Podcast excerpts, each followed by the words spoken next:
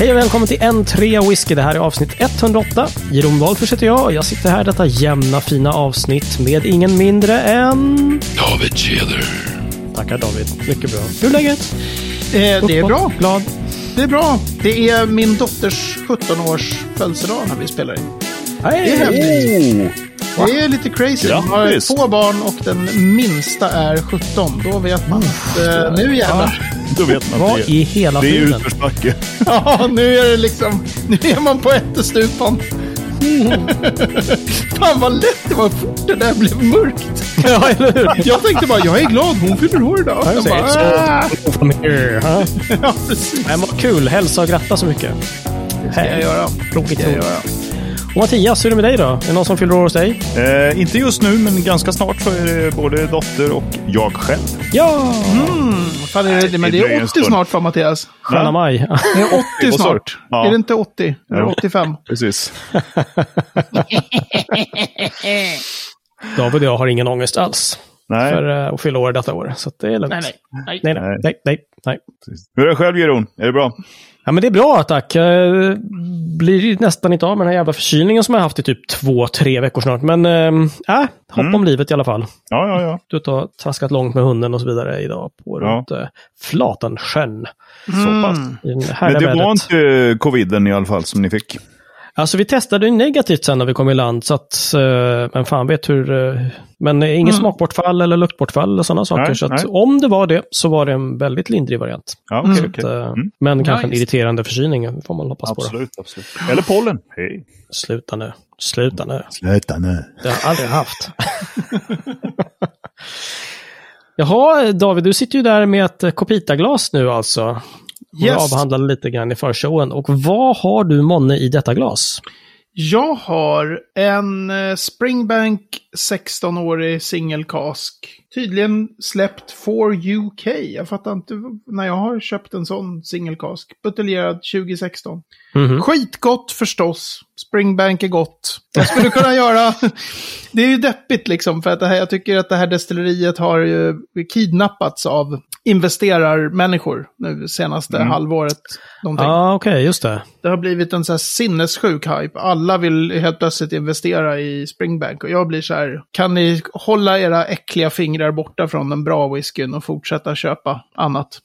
Jag tycker det är skitirriterande faktiskt. För att det är så här, det här har verkligen varit ett sånt destilleri för entusiaster där folk har öppnat flaskorna. Liksom. Just det, okej. Och nu är alla bara så här... Du får trycka upp sån här, kom ni ihåg med rör inte min kompis, händerna. Ja, eller hur? Precis. Nu tuspar man på. Ja, precis. precis.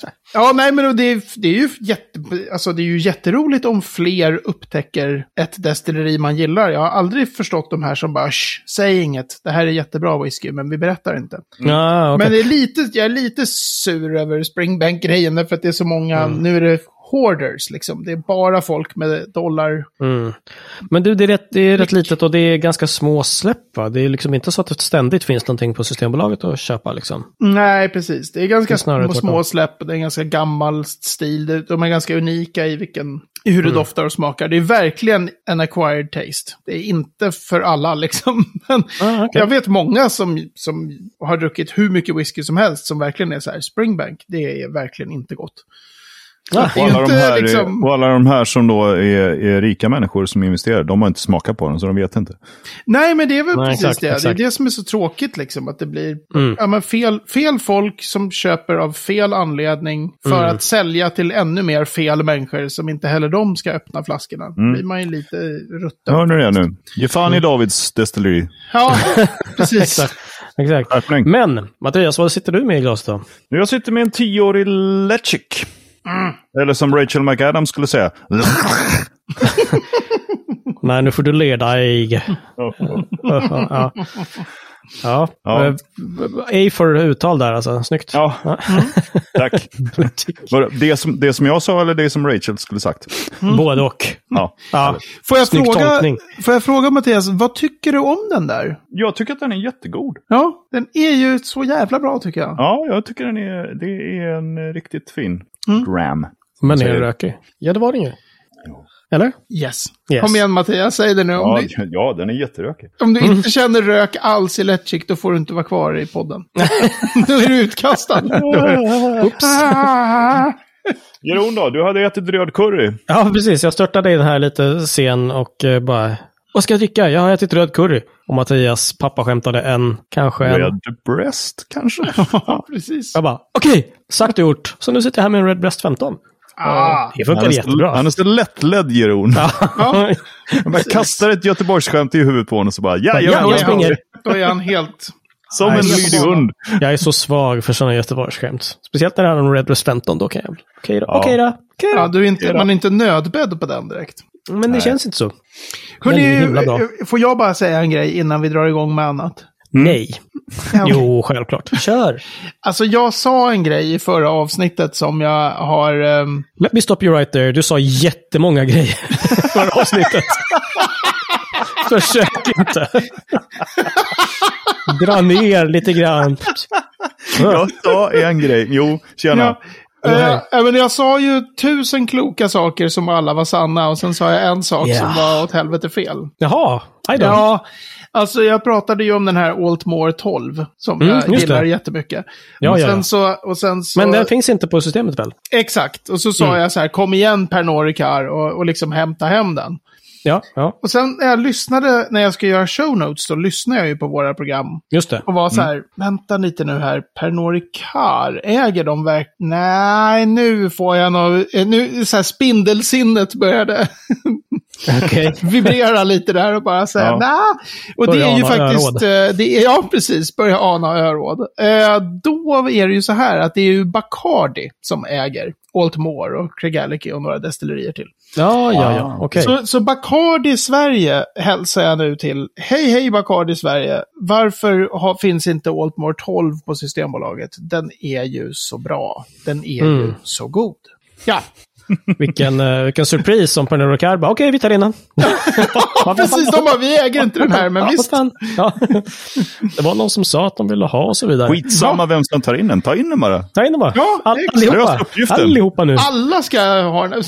Sen blir det så att den kommer in och så har jag hypat upp den nu så folk kommer tro att den är så här bara världsstoppande asbra. Jag tycker mer att det är så här, det är så bra härlig vardagsdram. Det är liksom inte så att den är helt så här.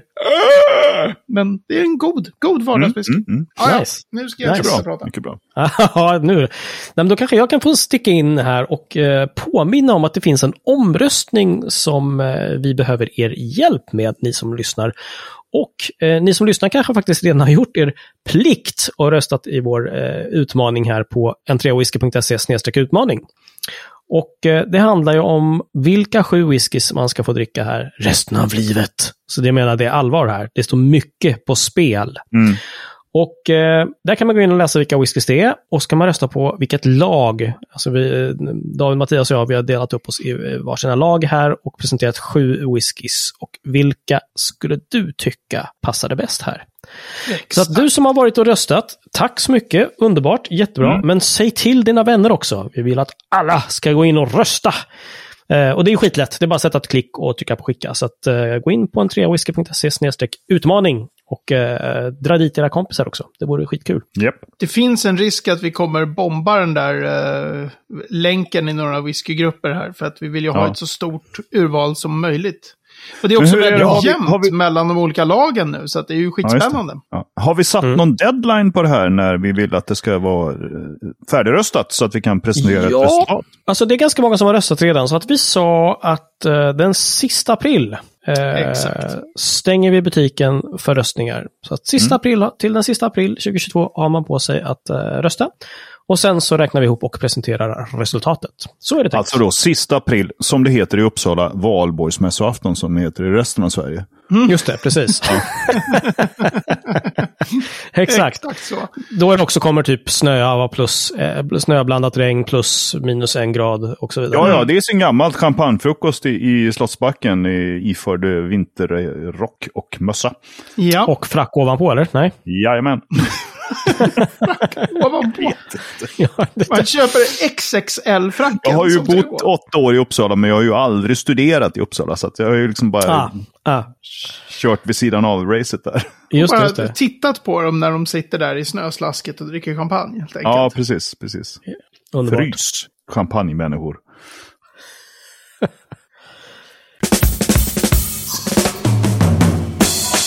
Vi var ju inne på det nu lite tidigare faktiskt, det här med att inte lägga tassarna på destillerier som du gillar, David. Mm. Men ämnet för den här veckan är någonting så brännande som att investera i fat. Och skulle du säga att det här är samma liksom nivå som att alltså investering i största allmänhet? Köpa flaskor, köpa fat. Är det liksom, vad är likhet och skillnader, tänkte jag säga? Vad är trenden just nu? Alltså det finns ju en väldig risk här att jag blir den här, nu har jag liksom redan gjort en liten snabb rant om Springbank och sen så blir det en sur rant om fat. Alltså, du kommer alltså befästa ditt rykte som sura gubben. Ja, verkligen så. Sura gubben, tyvärr kan man inte göra det riktigt med hans röst, för man tappar ju all trovärdighet. Om jag är så, man ska köpa fat, jag är så vidrigt här, vilka äckliga människor alla är. Nej, men så här, att Angus McRail, som är också känd som Whiskey Sponge, som är en, länge var framförallt en som skrev sarkastiskt om whiskybranschen. Ja, och sen numera är något av en oberoende buteljerare. Jaha, okay. Han skrev en text om att vara oberoende buteljerare i liten skala. Liksom, hur är det idag?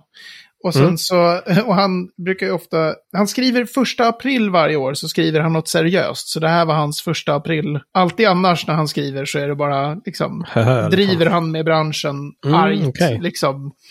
Okay. Men han skrev då om just alla dessa, det finns massa sådana, på engelska så pratar man om schemes, investment schemes. Jag vet inte vad man skulle kalla det för, investerings... Ja, typ, erbjudanden som kommer från ganska så här fladdriga håll om att så här, köp fat. Fat är en skitbra investering liksom. Det här ni kommer tjäna här, alltså köp här, ni kommer tjäna så sjukt mycket pengar. Ni kommer bli miljonärer. Köp NFT:er. Ja, men exakt. Så det har ju blivit här typ senaste kanske 2 åren nu. Okay. Så är det väldigt mycket företag som liksom erbjuder fat till folk. Förut så har det varit ganska svårt för folk, sådana som du och jag, att köpa ett fat. Man har behövt liksom ha kontakter i branschen och sådär. Numera finns det, jag menar, lätt 20 företag, minst. Förmodligen 100 om man gräver lite. Som säljer whiskyfat till dig och mig, om vi vill ha. Men då snackar vi fat som redan är fyllda och som har lagrats redan. Och liksom, ja, det är inte samma som när du går till ett destilleri och de erbjuder så här, köp ett fat och så fyller det. Nej, precis. Utan du köper kanske ett fat med 10 år gammal Aultmore. Eller du köper ett fat, om du har riktigt gott om pengar, med 15 år i Macallan. Eller du köper ett fat med det ena eller andra liksom. Och de här firmorna, alltså det som är så irriterande med hela grejen tycker jag är så här, hur otroligt lättlurade folk är. Därför att 99% av de här firmorna är liksom ruffel och båg. Det är, jag menar, det är helt uppenbart att, tänk dig själv, om du äger det här fatet med 15 år i Macallan och om det är värt det som du säger att det är värt till kunderna.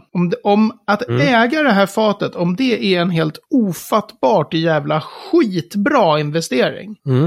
Varför säljer du fatet då? Ja, det är en väldigt befogad fråga. Jag menar, varför det är som att någon skulle ställa sig på börsen och bara skrika så här för full hals. Jag har de här 1000 aktierna.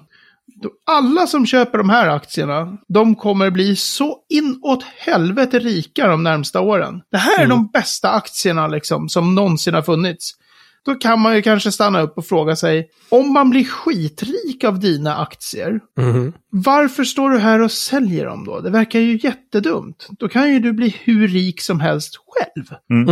Men det verkar folk liksom inte tänka, utan det är många som liksom lyssnar på de här företagen som säljer, och det har liksom hela den grejen med de här företagen som säljer fat mer öppet och fritt till Bengt och Nils och Staffan liksom.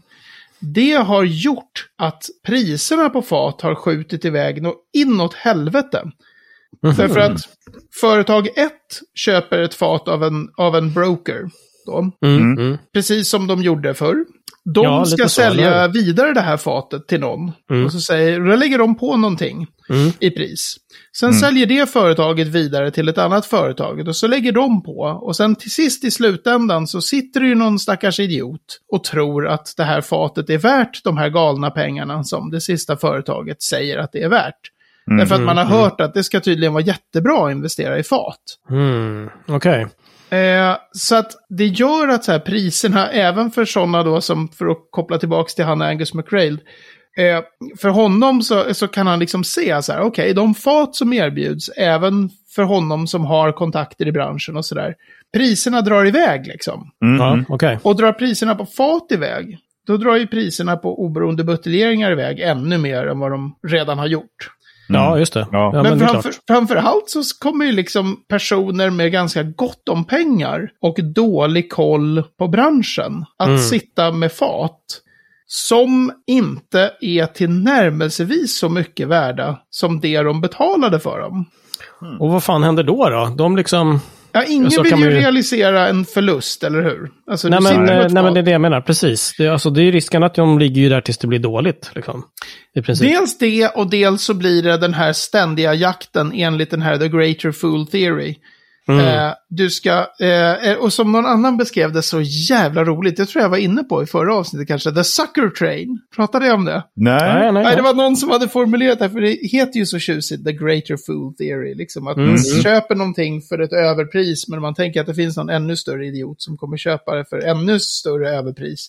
Ja, men precis. Då var det någon online som skrev det så här, allt det här är bara ett spel för att hitta liksom the end of the sucker train. Det är liksom the last sucker som sitter där och bara, fan också.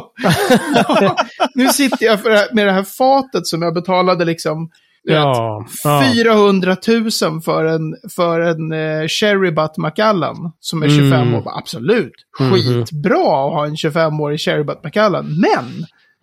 Du ska buteljera det, betala alkoholskatt och moms och alltihopa, så kommer du ändå landa på, så ser man så här, det här blir inte bra liksom. Nej. Så att nu är det ju till och med så att de här företagen annonserar ju på typ så här första sidan i Financial Times. Alltså man fattar ju vad bra pengar de gör då. Men oj, shit och bara. Så det är ju big business. Verkligen. Och de I de allra flesta fallen när någon säljer ett fat, så vet folk inte, vad ska man säga, det här terms and conditions liksom. Måste lägga in den YouTube-filmen. Ja. Okej. Med terms and conditions. Ja. Med komikern, vad heter han? Ja. Jag lägger in länken. Den är fantastisk. Den ska vi absolut kolla in. Japp. Vad skulle du säga om terms and conditions? Ja, men alltså så här att om jag så här, jag och den här Lars Selebro, som är en väldigt god vän och därmed nämns hela tiden i den här podden, vi har ju ett gäng fat i Skottland som vi administrerar och som vi, där folk äger andelar och sådär. Och sen har vi väl inte jättemånga, men vi har mindre än en handfull fat som bara han och jag äger, som är så här, vi köper det här fatet, det är, så vi har absolut köpt fat som en tanke att det här kan vara en investering. Just det. Alla de här andra faten har varit så här, det är rena entusiast, får se hur det går. Men det folk inte kanske begriper när man köper ett fat med den blicken så att säga, att det här kanske kan gå uppåt. är att det kan ju också vara så att det där fatet läcker nog inåt helvete. Ja, just det. Det kan vara så att precis. Du säger till efter 5 år så här, kan vi få ett fatprov? Och så kollar de i lagerhuset, de som har ditt fat, och säger så här, du, det är typ tomt. Jag har bara stått här och runnit sakteliga över de andra faten i 5 år. Mm. Eller så kan man råka ut för att man provar whiskyn och så är det så här, okej, det smakar rövhål. Det är ju faktiskt så. Alltså om man tänker sig ett bra destilleri som gör bra sprit, häller spriten i bra fat. Mm. Det kommer fortfarande vara så att x antal av allt de fyller blir dynga och måste kasseras. Mm, okay. That's the beauty of it. Liksom. Men man är inte försäkrad mot sån eventuell force majeure? Nej. Alltså köper man ett fat av ett destilleri som de här privatfaten och svenska destillerierna. Ja. Mm. De har ju olika typer av dealar. Om de liksom märker att oj då, hoppsan. Någonting jag läste om som var att det finns en sån här säckväv runt bungen i fat. Ja, just det. Det var någon som skrev om hur de hade fått i ett fat så hade det varit så här, det hade bara smakat mögel. Nej, fy. Och då var det så här, det var den här the bung cloth liksom hade haft någon slags infektion på sig. Det var sabbat hela fatet liksom. Nej, fasen. Vad deppigt. Men så, om man köper av destillerier på det sättet, de vill ju inte se ett sånt fat buteljeras. Så de kan ersätta liksom, om man har tur. Mm. Men såna här andra firmer liksom, det är ju bara, du äger ju bara det här fatet. Det smakar skit så är det så här, ta flack. Och sen är det ju jättemånga som säljer vidare så. Som, säg att jag och Lars skulle säga till exempel Jeroen Wolfers. Då säger vi så här, du, fan vi har ett fat med Glen Whatnot. 10 år gammalt. Du kan få köpa det för, och sen så säger vi något som är mycket mer än vad vi gav för fatet. Och så säger vi, nu äger du fatet. Men fatet är liksom inte vårt. Fatet ligger där i Skottland. Jag äger inget lagerhus i Skottland. Jag har ingen rätt att sälja det där fatet. Det enda jag äger egentligen är rätten att få buteljera precis det här fatet någon gång framöver. Och en liten digital bild. Exakt. Men så det är så jättemycket i hur branschen och hur ägandeförhållanden fungerar. Så här, folk kan inte sälja fat om de inte har ett lagerhus själva. Och det är jättemånga av de här faten som nu säljs vidare av massa såna här oseriösa företag. De sitter i massa lagerhus som de här oseriösa företagen själva inte äger. Så du kan vara personen som säger, jag köpte det här fatet av företag X. Så nu tänkte jag buteljera det. Och lagerhuset är så här, nej, på mitt papper står det företag X. Det är de som äger det här fatet. Ja, men jag har köpt det av dem. Nej, men det fick du inte göra. För det skiter vi i. Du får inte hålla på att sälja vidare våra grejer. Det här är ett fat i vårt lagerhus. Vi bestämmer över det. Så det är så många människor som tror att de gör liksom amazing investeringar i fat och så är det så här, de kan bli skitdåliga. Det kan vara så att du inte ens äger det. Ja, just det. Och, det är sånt enormt svindleri kring de här faten alltså. Jag tycker det är fruktansvärt. Vad fasen kan man göra åt det då? Hur kan man komma åt det? Alltså det känns som om tillräckligt många blir brända av det så kommer de väl kanske själv dö. Ja. Förhoppningsvis. Förhoppningsfull menar jag. Ja. Men det där är ju svårt. Det finns ju sådana som skammar på allt. Liksom, ja, precis. Ja, och det är ju jättesvårt att liksom... För jag tror branschen har funkat på ett visst sätt i över 100 år när det gäller fat. Och sen helt plötsligt så dyker det upp de här företagen som liksom hittar någon slags loophole. Helt plötsligt kan man liksom... Kan Staffan och Bengt och Anna och Johanna köpa sig fat? Och det är ju klart att en sån som jag tycker att det är skitkul liksom, om jag kan köpa fat... Men så är det väldigt, väldigt, väldigt oseriösa firmer, flera av dem. Jävlar, nu är katten inne här och har stor sprall. Han älskar whiskyfaten av katten. Ja, inte klok. Jag måste ha lite koll här nu, känner jag. Ja, okej, men så beware för att köpa dyra fat av någon. Han var väldigt, väldigt noga med att kolla vem avsändaren är när det börjar pratas om att man ska köpa ett fat. Är det här någon som äger sitt eget varuhus eller inte? Hur länge har den här personen hållit på liksom i branschen. Är det någon som är pålitlig? Därför att jag skulle minst 9 av 10 av alla som idag erbjuder fat, om de inte är destillerier, är rena skojare. Ja. Det är liksom... det känns, nej, det känns inte bra alltså. Det känns just don't do it liksom. Word of caution, lyssnare, om Lars Selebro och David Tjäder kommer och erbjuder ett fat, bara så här, dra öronen hårt åt alltså, er. Då, de där jävlarna alltså. En footpole, verkligen så här, bort. Gånger denna fat ifrån mig. Ja, just det. Ja, verkligen så.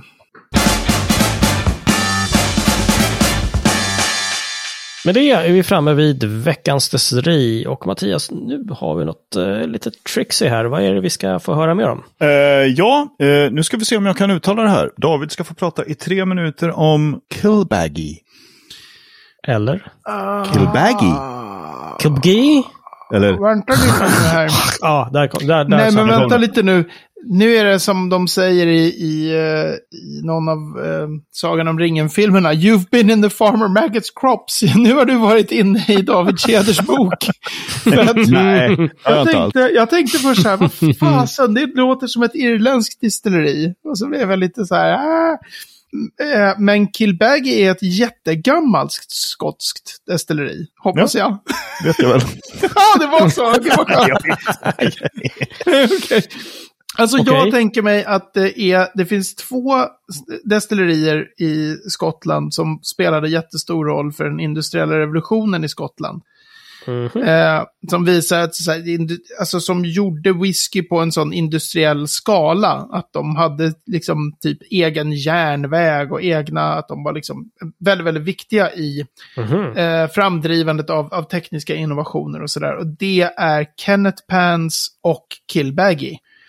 Mm-hmm. Så det är 2, alltså båda Kennets brallor, gammalt klassiskt. Ja, precis, vi har pratat om Kennets brallor. Ja, Kilbagie är det andra sådana destilleriet, och jag kommer ju inte kunna de exakta åren här. Alltså lite mer baggy brallor alltså. Ja. men hur svårt ska det vara? Det startades någon gång före 1777 och stängdes 1860. Du har mitt bokmanus framme. Jaha, 1851 har jag här nämligen på stängningska. Google har ju fel och David Tjäder har rätt. David Tjäders källor är stenhårda, det är liksom. Ja, trevligt. Men och det här var väl också, eller blev det, så mycket har jag koll på med de där, att det där var ett grain destilleri, blev åtminstone ett grain destilleri under 1800-talet. Okej. Jag som tänkte just att järnvägar med hit och järnvägar med dit, är det rökigt? Ja. Men, det är så här, typ det lades ner 1860, är det rökigt? Nej, men eftersom det var grain då så var ju det så var det inte det. Det var inte rökigt. Exakt. Men det är roligt med de där, jag vet inte hur det är med Kilbagie och typ om det finns några tydliga ruiner, men Kennetpans har ju jättetydliga. Ser ut som så här, ungefär som skivomslaget för U2's Unforgettable Fire. Alltså det är hela slottsruiner nästan. Ja. Coolt. Men Dave Broom skrev på scotchwhisky.com om båda de där för massor med år sedan. Om just den här vikten för industrialiseringen och just det. Hur viktiga de var ekonomiskt för Skottland som nation. Coolt, och då får du jaga rätt på den länken så lägger vi den i show notes. Så om någon har en single grain Kilbagie hemma så då har ni en flarra från mitten av 1800-talet eller så. Alltså. Håll fast vid den. Ja, verkligen. Den, till skillnad från fat som ni köper av David och Lars, kan vara värt någonting. Ja, den kan. Ja. Precis. Nu är det liksom... That's it. Aldrig köpa ett fat av Lars och David. Nej, det är så gammalt.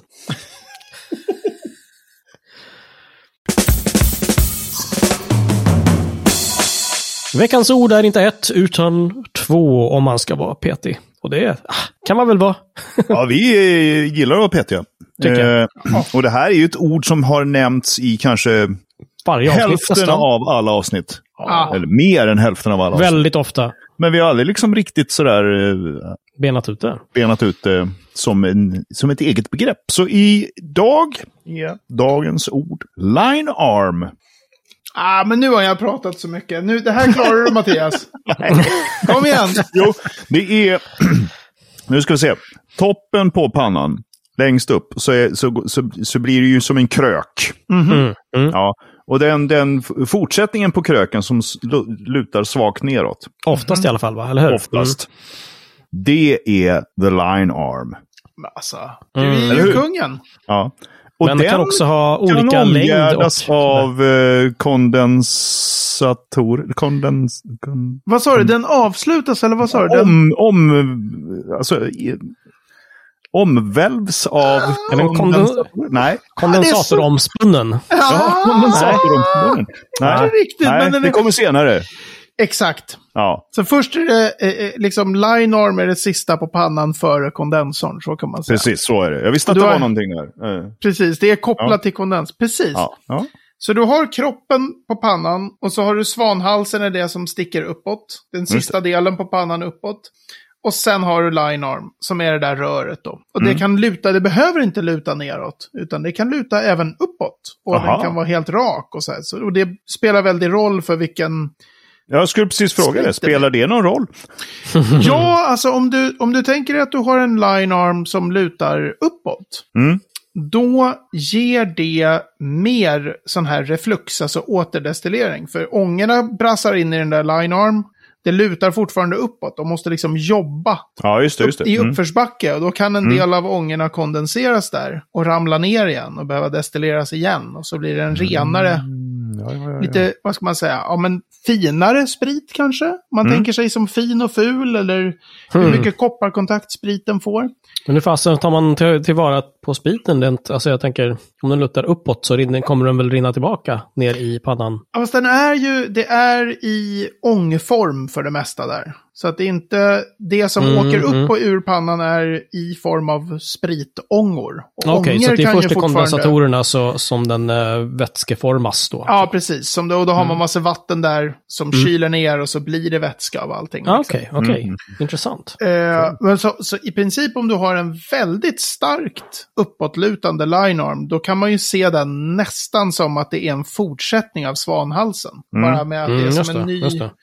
Så, medan om det lutar, säg att du har en kort svanhals och kraftigt nedåtlutande linearm, så är det liksom, då åker ju all smuts och skit liksom över. Ner, så det är lätt, eller det måste inte vara så för det finns olika sätt att koka sprit, men i princip då har du liksom en nedåtlutande så får du lite skitigare sprit och uppåtlutande lite renare sprit. Sen finns det olika sätt att köra pannorna och så. Olika bredd på dem också eller olika liksom... bredd, de kan vara olika smala, de kan vara olika långa. Ardnahoe på Islay är ju kända nu för att ha sjukt långa line arms för att de ska öka liksom kopparkontakten för spriten och så. Ja precis, för det ökar just kopparkontakten. Kan det öka kopparkontakt även om det liksom att lutningen har någonting med det att göra? Exakt, mer kopparkontakt om den lutar uppåt. Så kan man säga, och mindre om det lutar neråt. Och på svanhalsen finns ju lite hyss man kan hålla på med kokbollar och annat, eller hur? Hyss! Lite hyss på svanhalsen. Ni vet. Alltså typ såhär, jag älskar Old Pulteney, men allt det här hysset de har på svanhalsen, jag vet precis. Trixar. Ja, precis, men svanhalsen kan ju vara jättesmal till exempel, eller jättebred, och sen så kan den ha sån här kokboll då, alltså som utåt, som en sfärisk utåtplupp.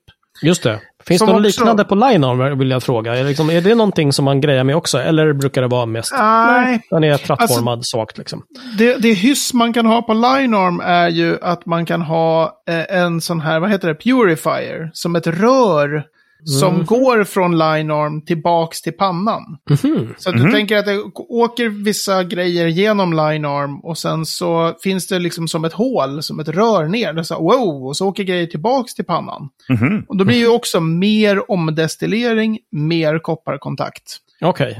Så det finns olika... Finare sprit. Precis. Så den finns. Men annars så är det mer... Ja, bredd, längd, vinkel. Kallas det återföringsröret för någonting speciellt? Ja, det är purifier. Purifier, ja det är... Hyssrör. Ja, hyssrör. Alltså hyss, ofog och rackartyg, det är ord som används alldeles för lite tycker jag. Ja, det har du rätt i. Fantastiskt. Ja, fy fan. Yes, och med hyss, ofog och rackartyg så stänger vi avsnitt 108. Och vi vill gärna påminna om att rösta i den här utmaningen. Vilka 7 whiskys får du dricka resten av livet? Mm. Din röst har betydelse. Så att gå in på n3whisky.se/utmaning och rösta du också. Det är skitlätt. 1 klick eller 2 är allt som behövs. Så det ju, gör det. Tänk också på att det är extrem prestige här mellan oss 3 i n3 whisky. Så vi som har satt ihop de där 3 lagen. Mm. Så att det blir ju roligt att se. Ja, det blir skitkul. Ja, det blir riktigt spännande. Vi får väl också se om de för det lär ju bli 2 som då förlorar. Ja, hur de tar det. Just det. Och då får de inte vara med på podden på ett år. Så den som har vunnit måste hitta 2 andra och ha en 3 whisky med. Ja, det blir hårt. Det blir jättetråkigt för mig. Nej, gud, så gör vi inte.